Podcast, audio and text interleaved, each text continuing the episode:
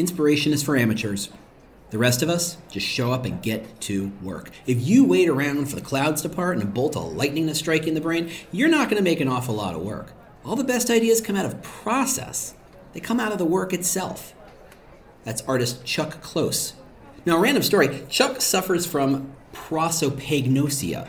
It's face blindness, which you know you may have heard of. He sees the faces, but they don't register as faces. It's a kind of mental glitch. It forces him to see things differently, leading him to, you know, ultimately become one of the most America's famous living painters. Ironically, or amusingly, or appropriately, he paints faces. He should also serve as a kind of inspiration to the weird kind of work we do. Most beginning artists stare blankly at an empty canvas. The only way to move forward is to move. So when the going gets rough, or when it gets really strange, what we're going to talk about today are a bunch of good ideas just to get you moving, even when you just don't know what to do. And that's what we're going to talk about in this episode when we get back.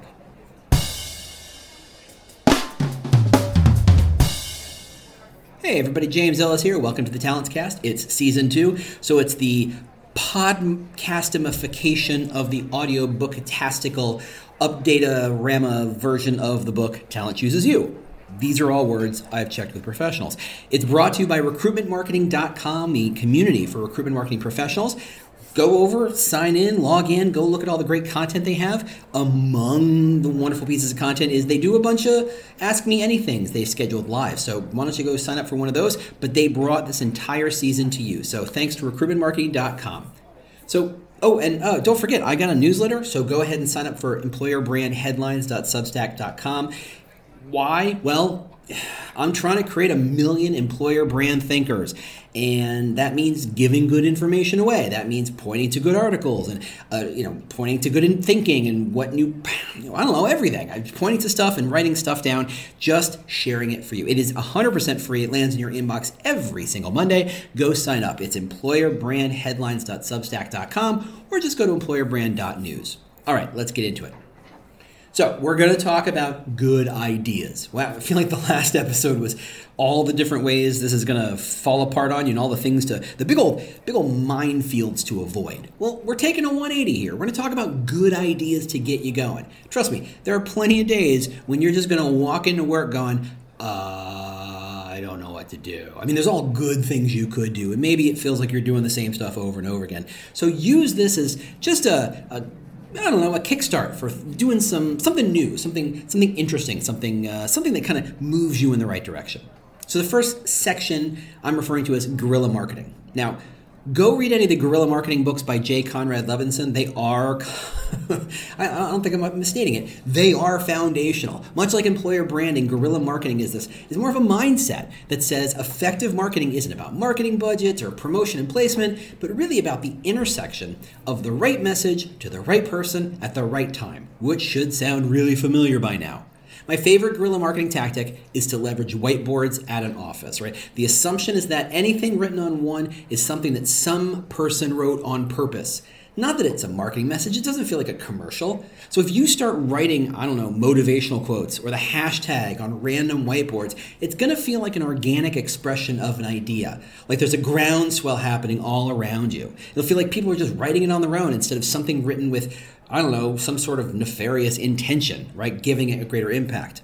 By the way, if you write something in the corner of a whiteboard and then draw a little box, two lines to indicate that this is a separate box, it may be weeks before anyone erases this. Just saying.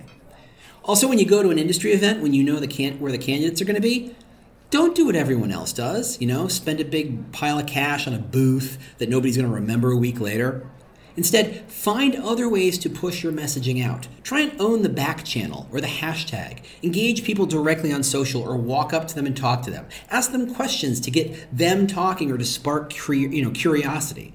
In fact, you don't even have to be at the event to make you know, all this work. Or if the company's sending a bunch of staff to this event, save the money, save your booth money, your swag money, and instead tell all the people you're sending that the cost of the ticket and all the travel expenses is paid for when they have to make three friends at the at this conference, right? These are complete strangers that they have to connect with on LinkedIn or Facebook and engage with directly. That is people they sit next to, someone whose talk was really interesting, they just walk up to, whatever it is. Just Go make friends. And then those staff can talk about the company directly. You can take all your swag money and use it to buy all these new friends non branded gifts like books. I'm a big fan of books. What can I say? They'll love that. You know, you're not, hey, here's a pen with my name on it. It's more of a, hey, thought you might be interested in this really interesting book we know about. For less than a few hundred bucks, you're going to make a bunch of connections who will all think your company is really interesting, if not flat out amazing. Oh, and stickers.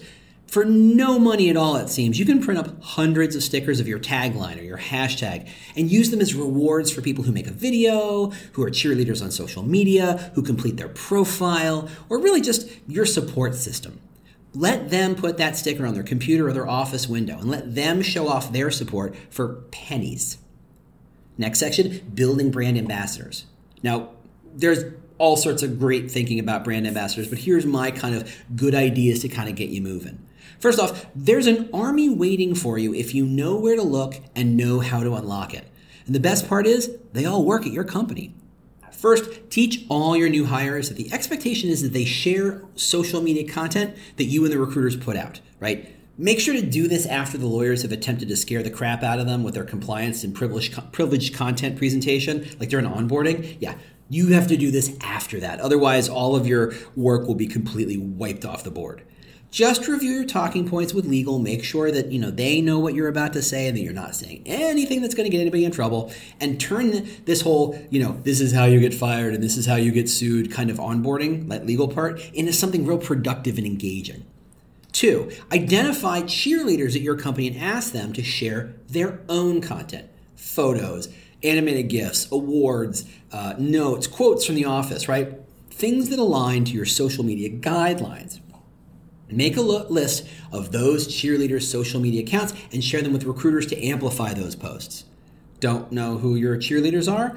Yeah, they're the ones that you've helped recently. They should be pretty easy to reach out to. Three, ask people to post Glassdoor reviews at the right time.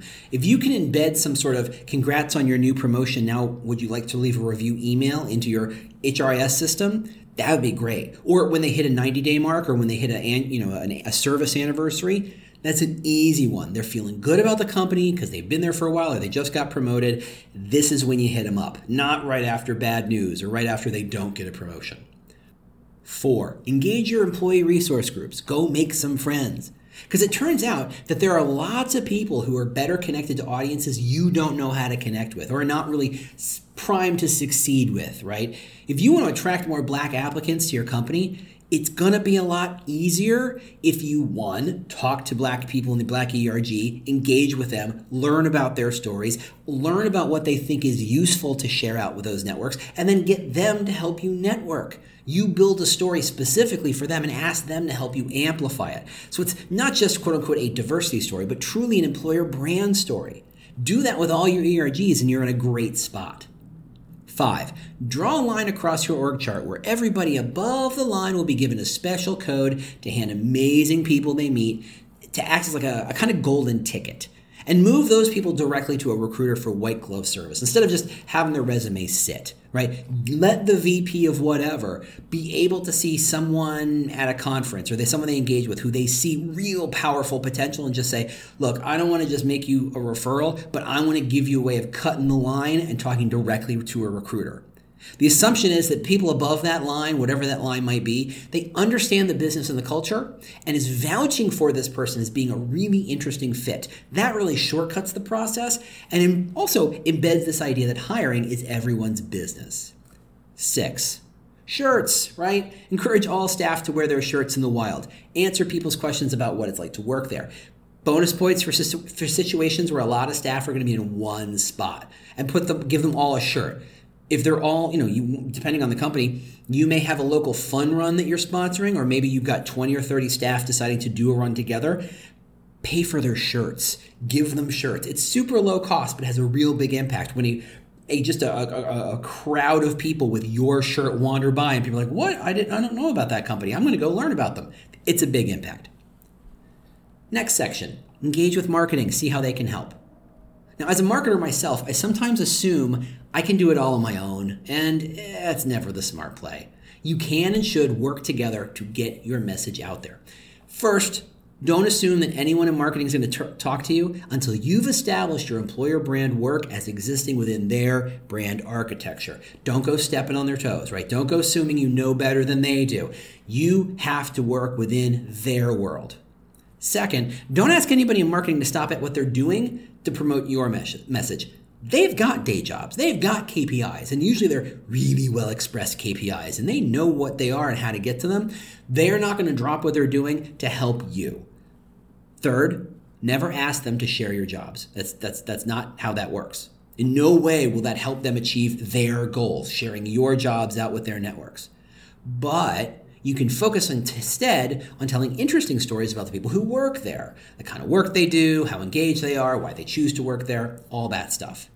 It's a way of kind of saying, you can really be the owner, if owner is the right word, of the human side of the brand. If you're selling widgets, you're the person who knows who's making the widgets, why they make the widgets, why they show up. And there's a whole area that your consumer marketing team may not be engaging with that you can bring to the table.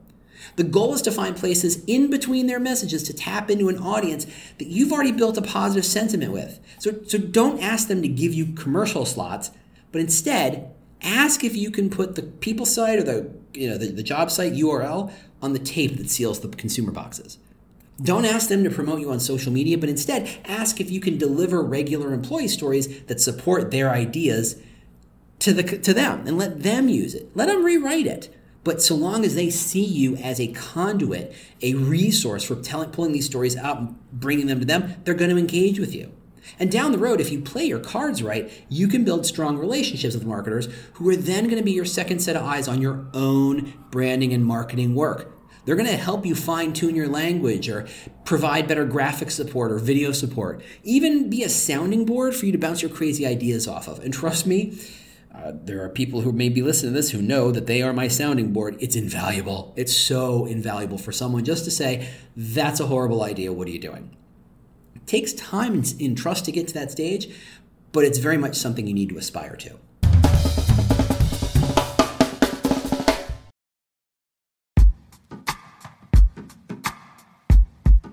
The Jim Stroud podcast explores the discoveries and trends forming the future of our lives. Brain to brain communication, robot bosses, microchip implants for workers, and artificial intelligence replacing human workers are all happening now. If you want to know what's happening next, subscribe now to the Jim Stroud podcast.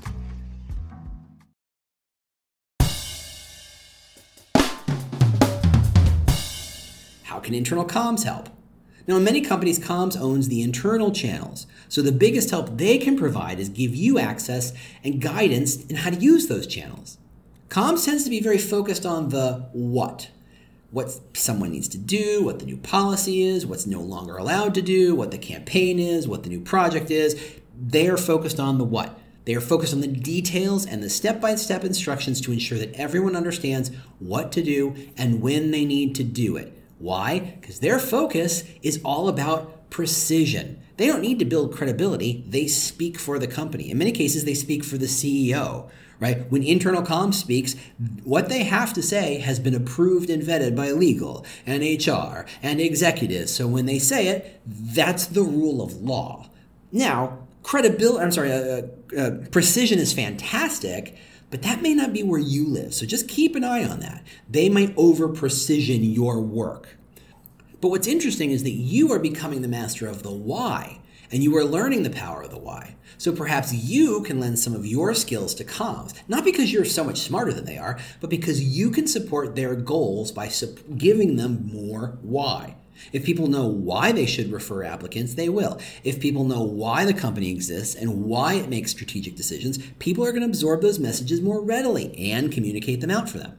If people feel like everyone around them is working for the same why, they're going to feel more better connected to the business. They're going to feel like they belong. They're going to be more engaged. So help comms communicate the why, because not only will that help them, you'll be helping yourself. Next, what can leadership do? Well, glad you asked. Large swaths of staff will take their cues from leadership. What the executive team talks about is what other people begin to care about. For example, let's say you're trying to increase the number of, of referrals. Okay, your first thought is probably to add a bonus, and that can help, But if you really want to make a change, you need to focus on changing the culture. You need to make this company feel like a place where everybody makes referrals, where referrals aren't done just for the money, but because that's just how we do things around here. How do you make that culture change? Well, there's a lot of ways you could do it, but you'd be surprised how quickly things happen when the CEO or the CHRO stands up in an all hands meeting and says, Hey, I want to thank Susan, what's her name, for bringing in the most referrals this year. Come on up, Susan, and bring Susan up and shakes Susan's hand and says, Thanks so much, and says a sentence or two and then sends Susan on her way. That costs you nothing. But let me tell you, that moment tells the entire company this is what gets rewarded. Now, it's bonus points if it's not just from the CHRO, but from the COO or the CEO, because it feels more like it's supporting the business and not just supporting recruiting. Executive communications should mention the EVP and it should talk about the brand promise and it should understand the tagline and how to use all that stuff. They should be seen holding the water bottles that you printed with your tagline or put a sticker on. They should be the first to put your posters on their doors. They should be the ones referring people and telling people and to complete their employee profiles, as well as doing their own. And I mean, when I say do complete profiles, I mean don't just let their executive assistants do it. I mean, really engage with it. Leadership is staff, albeit with a lot more visibility. So you can ask them to play a role in communicating that message. Not only will you extend the message, you're teaching the entire company that this is what's expected. And suddenly you're turning the volume up on everything you're doing. Next, what can the new hire do? Now, new hires do not walk in the door ready to become advocates for your brand. Okay, they're probably pretty excited about working there and ready to be engaged with everything this new role brings, but it's going to take them a while to get their bearing and to, to match the tone and the demeanor of the staff and the, and the culture. And honestly, if the morale's a little low, new staff will quickly be taught to lower their morale to match. That's sadly usually how it goes. That is, unless you intervene. New hires are your chance to establish expectations moving forward, and they can be the seeds that begin to shift how all the staff see themselves. It's a lot easier to get someone who doesn't have years of existing emotional scar tissue to engage with the brand and tell those stories that you want them to tell. Don't let the fact that new hires don't know a lot about the company dissuade you. Remember that a culture is a sense of people like us do things like this. So explain to the hires hey, People who work at this company do things like review us on review sites and share social posts and tell stories and refer other people and talk about their why. That tends to inject new ideas into the culture as an effective means of turning the culture around, albeit very slowly. Very, very, very slowly. Last section everything in the right place. Go ask your training team and they will confirm. If you teach someone a skill but don't make them immediately practice that skill, they will not have learned a thing. A well launched referral program, really good ones, will be forgotten by 98% of all the staff before they get back to their desks. Why? Because most referral programs are launched like this Hey, we have a referral program. Here's a bonus. Here's a pile of money. We want everybody to refer people. And that's it. They don't say what role, they don't say who they're looking for, they don't say what kind of skills or what kind of traits they should have. It's just pretty broad. Hey, we need referrals. And because no one understands what they're supposed to do, and let's be fair, they probably didn't talk about how you make the referral, it falls straight out of their heads. And if I ask you to refer someone for something and I'm not specific, what am I asking for? A really vague request like that is so easy to forget, right? There's no hook for them to engage with it. It just falls out of their heads. So instead, build a successful referral program by starting at that moment of need. That is, the moment when the requisition goes live. That's when the recruiter should ask the hiring manager to ask the team to submit a referral for that specific role. And why does that work? Well, for one, data scientists know other data scientists. Nurses know other nurses. If you want to hire a nurse, don't ask everybody, send us nurses. Ask a nurse. In fact, ask that nurse. In fact, get deep. If it's pediatric nurses, they know lots of other pediatric nurses. If you want a new content marketer, you ask your existing content marketers. Ask them to refer someone for a specific role. Again, the power of specificity is really, really clear here. It's not about, hey, we need more content marketers. to do what? Is this SEO work? Is this video work? Is this content creation work? What are we talking about? Vagueness kills referrals. Instead, say, this is the role, and they can read the role and they can envision someone for it. And you ask them, or at least the hiring manager should ask them, you know, their boss, hey, do you know anybody who'd be great for this role? I'd love to hear about it. That's how you turn that needle. So these are not a comprehensive list of all the good things you can do, not by a long shot. Instead, I really just wanted to kind of get you warmed up and get you know things things thinking, some gears moving, right? So much of our work has to be done on the fly, on the cheap, on the down low. A lot of this stuff, it feels like we're building guerrilla, you know, building guerrilla movements, and we are. We're trying to change companies and how people in those companies see themselves and see each other. That doesn't happen by launching a tool set. It doesn't happen by sticking a page on an intranet. It happens by surrounding people with good thinking and good ideas, and eventually they will feel surrounded by that idea and begin to follow suit. So just think of these as good ideas to get you started. All right, we're, next week we're getting really deep into facing the unknown. We're heading towards the end. Let me take a quick look. This is episode um, 25 of 29. So we are down to the stretch. So I hope you're enjoying this. I hope this has been useful. Thanks as always to recruitmentmarketing.com for sponsoring, and I will see you next week. Bye.